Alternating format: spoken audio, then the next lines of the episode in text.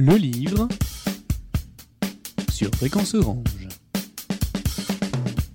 Bonjour Pierre Mikhailov, post-punk 78-85, enfin 1978-85.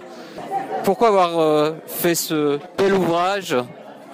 Bonjour. Alors voilà, j'ai fait ce bel ouvrage pour euh, raconter cette période musicale 78-85 qui est hyper riche et parce que j'ai aussi la chance d'être euh, l'ami du photographe Pierre Terrasson qui était euh, extrêmement actif à cette époque et qui l'est toujours d'ailleurs et qui a dans ses archives photographié tous les gens, tous les groupes qui comptaient dans cette période, que ce soit Cure, Public Image, Dépêche Mode, Klaus Nomi, Nina Hagen, Culture Club, voilà des gens underground, des gens extrêmement connus, Eurythmics aussi, pour les Français, Etienne Dao, Taxi Girl, Daniel Dark, euh, euh, voilà, vraiment tout le monde. Et donc euh, l'idée, c'était de réunir ma plume et, ses photos et de raconter toute cette scène musicale qui est un petit peu aussi en France qu'on a appelé les jeunes gens modernes, qui était lié aussi au magazine actuel. Enfin, c'était toute une époque.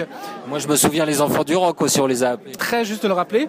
À partir de 80, c'est une époque où on a commencé à voir du rock à la télé, alors qu'à l'époque, le rock c'était un phénomène très marginal. Il fallait aller dans des clubs. Il y avait quelques groupes très très populaires, mais sinon, ça restait hum, assez euh, assez éloigné des, grands médias.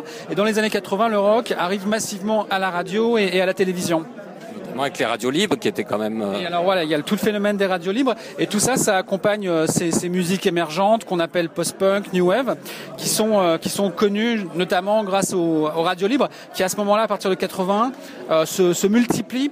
On n'imagine pas aujourd'hui. en, en, début de l'année 80, il y a cinq radios en France, les cinq périphériques, et mai 80, après l'édition de François Mitterrand, il y a dans toute la France des milliers de radios FM qui se créent. Il suffit d'avoir une platine, d'acheter un émetteur, et on passe ses disques. Euh, des fois, on est entendu dans son pâté de maison, mais tout ça, ça participe à l'éclosion de, cette scène post-punk. Quel est l'artiste qui vous a marqué le plus euh, ou une période euh Alors ça, c'est extrêmement facile. Je dirais, c'est John Lydon, donc le chanteur de Public Image qui est euh, avant le chanteur de, des Sex Pistols sous le nom de Johnny Rotten.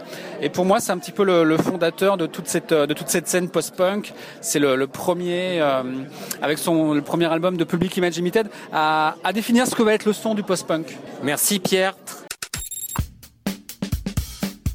Le livre sur Fréquence Orange.